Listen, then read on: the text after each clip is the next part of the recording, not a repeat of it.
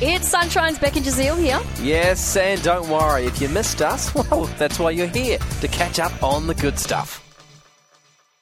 This is what else has been trending in the last 24 hours. Kourtney Kardashian. She has caused a stir online.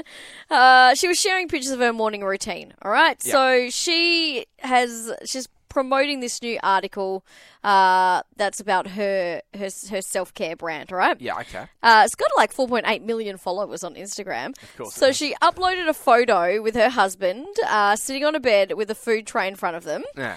Uh, it's got uh, like two matcha teas, a bit of coffee with two spoons, but uh, she included the time sticker of 11:05 a.m. over the photo, which has caused a stir because she's being like, "This is how to become a morning person at 11:05 a.m." So good.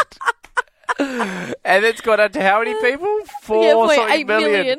That's Uh, brilliant. Someone's like, try how to become an early afternoon person with assistance, or am I missing something? So it's el- it's eleven oh five, and you're clearly still in bed and being served tea. I don't think I've ever slept in that late, ever. Not even as a teenager. Not even as a teenager. In fact, I was probably up a lot earlier.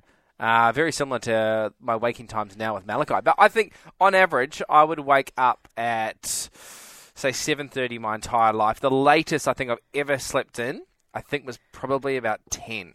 Wow, I remember the best I did was three p.m. in the afternoon. Three p.m. Yeah, when I was a teenager, why even wake up? Just go around again. thing kind of happened like that. I was just like, oh yeah, whatever, go back to bed. Three p.m. Were you sick? no, just a growing teenager. Sick of life. We really hoped you enjoyed that chat. It has been Sunshine's Beck and Jazeel. I think I enjoyed it more the second time. It was good. Left a nice taste in my mouth. We'll see you from three.